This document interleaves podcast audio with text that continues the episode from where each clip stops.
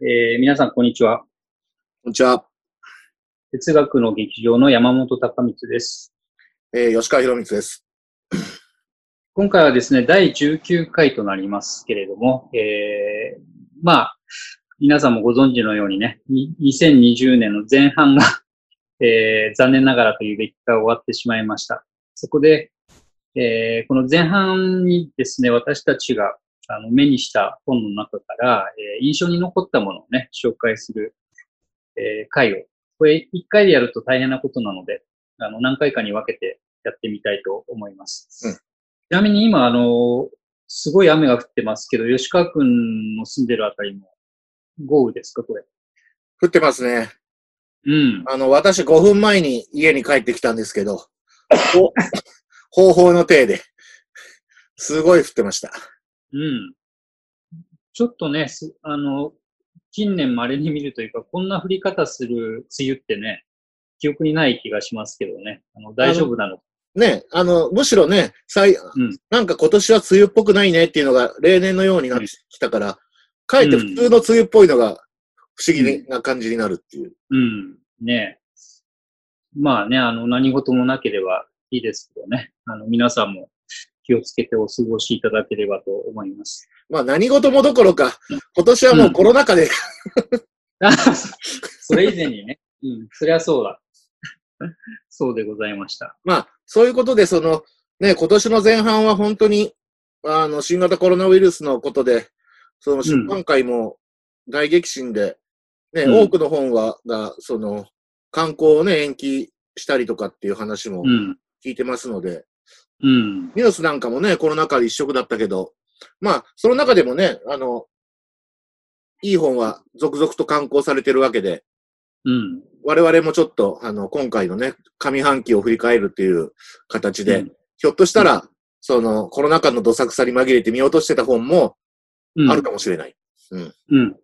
そうですね。書店も閉まっていたりしたのでね、せっかく観光されても目に触れる機会が少なかった本もね、あると思いますので、うまあ、あの、皆さんの参考になればなという気持ちも込めてね、ちょっとやってみたいと思いますが、じゃあどうしましょうね。まず、あの、吉川君の方から聞きましょうか。そうですね。何か印象、うん。うん。あの、まあ、上半期ということで、まあ、全部で5冊ぐらいうん。お互い紹介するっていう感じで、うんうん。で、もちろんこれは、あの、体系的にね、あの、精査して、あの、比較考慮の上っていうわけではなくて、まあ我々が、まあううんん、出会って読んだ本の中でうん印象に残っている本ということで。うん。で今日はじゃあちょっと2冊、そうん。うんそうしましょ2冊とはいえ、まあ、非常に安直で申し訳ないんですけど、う。うん。なぜ安直かはこれ出すとわかるんですけど、うん。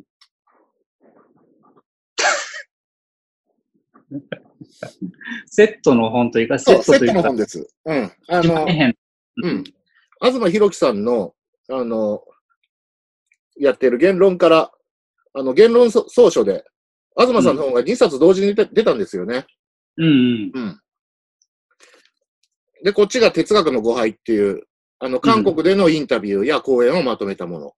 で、こちらが新対話編っていう、まあ、言論カフェでの対談などを、まあ、集めたもので、うん。まあ、あの、まあ、同時に出た2冊をあげるっていうことで、まあ、ちょっと、うん。あの、セットなんですけど、あの、これが非常にね、あの、うんなんていうか、まあ、我々の世代ね、我々が、あの、大学生の頃に、東さんデビューして、うん。何しろ同じ学年ですから、大学は。そうだね。うん。うん。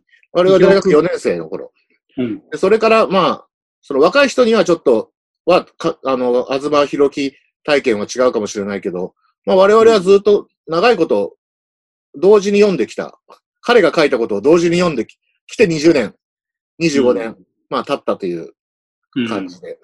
うん。で、その彼のその歩みを、まあこの2020年の時点で、まああの、総括するってわけじゃないんだけど、あの、彼がじ、あの、物書きとしてデビューして、で、言論、あの、いろいろあって、それで言論を設立して、で、今に至るっていうことが非常によくわかる、あの、2冊ですね。まあ、一種こっちがマニフェストで、まあ、こっちが実践編と言ってもいいかもしれない。じゃあ、あの、収録されてるインタビューや対談は結構時間の幅が最近に偏ってるんじゃなくて、長いですか？それが、その、うんそれほどね、幅があるわけじゃないんですよ。うん。うん。あの、最近のものが多いんですけど、うん。あ、でもね、台湾編の方は、まあ、一番古いのは2012年だから、あ、うん。まあまあここ10年ぐらいの感じですね。そうですね。うん。で、こっちがね、あの、何が面白いって、韓国でのインタビューと講演なんだよね。うん。で、東さんってもう日本ではかなり大きな存在なので、東博樹って言った時にいろんな文脈がうん。めちゃめちゃ入ってくるでしょうん。う。うん。で、一体どういうふうにその、アプローチしたらいいかって迷うぐらい、たくさんの、あの、文脈があると思うんですけど、韓国っていうまた違う、その、国、文化風土の中で、あなたは何をしてるんですか？みたいな、すごく担当特入な、あの、問いもあったりして、あのうん逆に新鮮なんだよね。うん。我々はもう、東博樹っていう人、すごく長い間、よく知ってるつもりで来たから、うんから、その、今更、そのプリミティブな問いとか、あなた何者なんですか的な ことって、う今更あんまり、その、聞かないんだけど、かえって、この2020年の時点でそれを、あの、聞くというのは、すごく、うんあの、我々にとってもし、長いことを読んできた人間にとっても新鮮だし、あと若い読者にとっては普通に、東博樹入門にもなるっていう。うん。あそれはいいですね。あの、吉川君が言ったようにね、東さんのデビューからずっと読んでる立場としてはね、そのデリダ研究から出発して、あの、オタク論とかね、その、それから作家として小説も書いたりね、批評ももちろんやるしね、っていう活動をずっと見てますのでね、あの、なかなかこう、こうだとうん、あの、旗から見てる我々自身も否定しにくい存在でもあるからね、うんそれは面白いね。それに対して東さん自身が答えてるってわけね。そう。うんかなりね、直裁に答えてて、それすごくね、いいんだよね。ううん。うん。いいですね。まあ、だから、そういう、その国とか文化、国と地域が違うところで、うん、あの、の活動っていうのも、うんそのパララックスビューじゃないですけど、うん。あの、いいもんだなと思いました。うん。うん。あの、暗黙の前提が共有されてない場所だけにね、うんそうそううん本質が浮かび上がるというかね、うんうんそういう効果ありますよね。うん。山本君はどうですか？はい。えっと、すまあね、毎年そうですけど、今年も、あの、面白い本がね、たくさん出てますので、えーそこから5冊選ぶというのは結構、それ自体大変なことなんですが、まずね、最初の2冊なので、えー、なんでしょう。ちょっと変わったところから、うんあの行ってみたいなと思いまして、1冊目がこれですね。はい。いきなりそれかよというね。岩波新書解説総目録、はい。1938から2019というね、あの岩波書店から、えー出ました。あのもう署名の通りというか、目録ですね。うん岩波新書目録です。で、皆さんご存知かわかりませんけどね、あの新書って言ったら今では書店にこうね、コーナーがバーッとあって、あの出版各社がいろいろなレベルを出してね、あの馴染みのあるものですけど、実は日本で新書という形の本をね、最初に出したのがこの岩波新書で、それが1938年のことだったというね。えーその出発点からうん2019年までの観光書目、えーと約3500点かな。3400点すごいね。の、うん、総目録なんですね。で、まあ、あの、私自身が目録読むのが好きだっていうのもありますけど、あの、それを差し置い、あそれはさておきですね。あの、こういう目録って、特に新書の目録だから、なんでしょう、時代をよく反映してるっていうのかな。うん、新書って名前の通りね、あの、どっちかっていうと、その、岩波文庫の方がずっと読み継がれる古典を収録するのに対してね、あの、時事問題とか、その時代潮流に、えー、即応してね、あの、何か論を提出するというのが新書なのでね、ずっと見ていくと結構ですね、あの、この日本の、なんでしょうね、80年ぐらいの流れがね、あの、見えるような感じもするんですよね。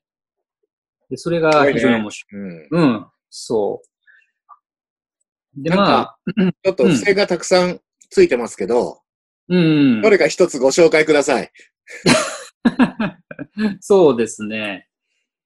えっとね、そう、これはだからね、読みながら、あ、そういえばまだこれを見てなかったなというふうにね、付箋をつけているんですけどね。えっと、例えば、うん、うん、なんせね、あの、3400冊あるから、一つを紹介するのはとても難しいところなんですが、でもね、あの、そうだ、じゃあ思い出深い一冊をご紹介しましょう。えっと、私の、あの、思い出の一冊というかね、はい今、ここで紹介したいのが、や藪内清の中国の数学というね、えもう中国の数学。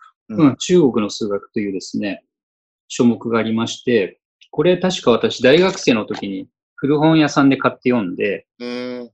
あのね、恥ずかしながらね、それまであの、中国の数学ってことをほとんど考えたことがなくてね、あの、知識もなくて、数学といえば、あの、ヨーロッパの数学っていうことばっかりね、あの、頭にあったので、えーこれを読んでもう開かれましたね、うんあの、文字通りね。うん。で、なんせ中、あの、この本にも、その本にも書いてあるんだけど、中国って、あの、数学の歴史めちゃめちゃ長いわけよ。えー、二千数百年はあるおーだからインドと同じぐらい古くてね。で、その歴史をたどるんだけども、ただ、あの、残念なことに中国ってその古い時代の数学書がほとんど残ってなかったりするのでね。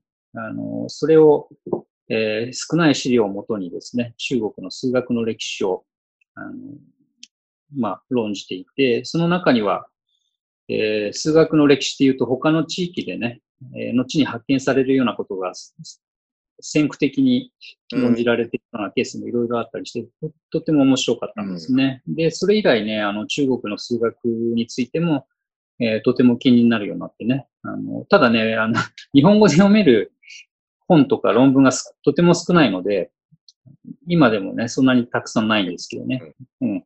という思い出の一冊がありますけどね。ありがとうございます。はい。3400冊ありますので、皆さんもですね、これ、あの、手に入れて、まずは眺めるだけでも相当面白いので、あの、ご覧いただければなと思います。それからもう一冊がですね、これもちょっとあの、まあ、やや飛び道具的な 本なんですが、えーぜひでかいね。紹介して、あでかい。こんな、ドンキのような、えー文化情報学辞典というね、本で、連成出版ですね、から出ている、去年、去年末ぐらいに刊行された本なんですが、これはね、また非常に老作で、えっとね、文化情報学っていうのはつまりあの、データサイエンスの手法を使って文化の主領域についてどうやって研究するやり方があるかっていうのを網羅的にその方法とか概論をね、教えてくれる、あの、そういう辞典なんですね。で、扱ってる領域がね、あの、表紙にも書いてあるんだけど、えー文献学とか言語学、この辺はわかるでしょ？で、その後が考古学、歴史学、人文地理学、それから文化芸術、身体文化、えー行動、まあ、いろんな人間の行動をどうやって計量するかとかね。えーあとはコンピューターや情報みたいな、あの、各分野、あの、詳しい目次、版元のウェブサイトに公開されているのでご覧いただくとわかりますけど、文化のかなり広い領域をどうやってそのデータサイエンスでね、えー扱うのかっていうですね、ことが、この一冊でまずは、あの、簡単にわかる。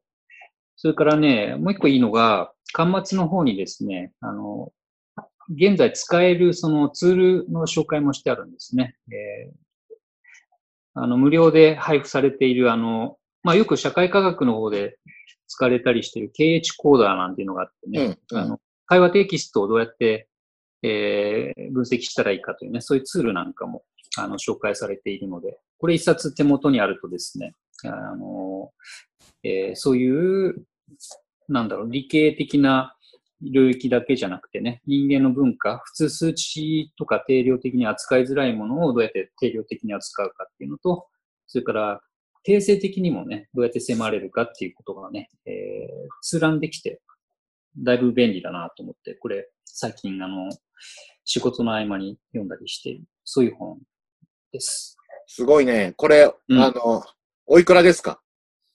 これはね、あ、お値段ですね。お値段は 1万8000円でございます。おおなかなかですね。うん、なかなか、なかなかです。うん。ちなみにちょっと、まあ、うん。うん。うん。あの、まあもちろん1万8000円払う価値はありそうですね。うん。うん。自分でこれだけ、あの、毎回同じこと言うけどね、自分でここに書いてあることを全部調べたら1万8000じゃとてもすみませんので。まあ、1万8000年ぐらいかかりますからね。普通に。かかる。そう。なんかちょっと項目一つ、ちょっとご紹介ください。うん、そうですね。ちょっと、はい、紹介しましょうね。具体で。まあ、わかりやすいとこでいけば、ああ、でもそうね。あの、やっぱり文体分析の話はね、面白いところで、うん、あの、例えばね、古典も扱えるしね、それからツイッターのツイートなんかもね、扱えるので、えー、これ両方とも出てくるんですけどね。えー、うん。そうね、あの、これはツイッターの 分析どうやっていくか。あ、コーナーがあって、これを見ていくとね、あの、個々人のツイートの話もあるし、それをマスとしてね、えー、同じテーマについてツイートしてる人がどういう傾向があるかなんてのはもちろんこういう統計的な分析をかけたりね、することももちろん、あの、できるわけで、そういう話もね、載っていて。まあ、これはあの、なんだろう、SNS をそういうふうに見るという話なので、あの、ジャンルを問わずね、まあ、なんでしょう、簡単に言えば会社でマーケティングの仕事をしてる人なんかもね、こういうのが今は必要でしょうしね。それから、うん、学術のね、研究、ある領域の研究してる人ならね、えー、それまたその話に関わる人々の、うん、ツイートがね、どうなってるかっていう関心から分析すればいいんでね。あの、結構使えると思いますね、そういう意味でね。うん、いいですね。その、うん、ギリシャローマの古典からツイッターまで、まあ、そう。最新の情報もあって。うん。うん。そうなんです。で、なんせ、あの、さっきもちょっと言いましたけどね、今、すごく便利でね、えー、いろんな人が自分で勝手にツールを作って、あの、自分の用事のために作ったけど、これ使える人がいたらね、どうぞお使いくださいって、こう、シェアしてるから、あの、探すとですね、結構自分が欲しいと思ってる、あの、ツールもね、見つかったりするんで、そういう意味でもとってもやりやすい時代ですね。うん。ちょっと、私も欲しくなってきました。うん。うん、ちょっとリファレンス棚に入れたくなってきた。うん、うん、そう、これはね、あの、ぜひ置いてほしいなと思いますね。だから、ここ、仮にここに出てこない、あの、領域を扱う人でも、えー、それでも応用が効くと思いますね。うん。うん、そう。そうですね。うん。ソースブックとしてね、うん、ぜひ、あの、ご覧いただければと。まあ、いきなり注文して買うとね、あの、何が書いてあるかわかんないくて怖いという方はね、あの、それこそ書店にもし行くチャンスがあったら、でもこれどの棚に並んでいるかがね。ちょっと難しいね。うん。うん、まあ、人文系の棚にもある、あり得るだろうしね。同時にコンピューターサイエンスの棚にもね、ありそうだからね。あの、その、そういうあたりを探していただければいいと思います。うん、ありがとうございました。うん、はい。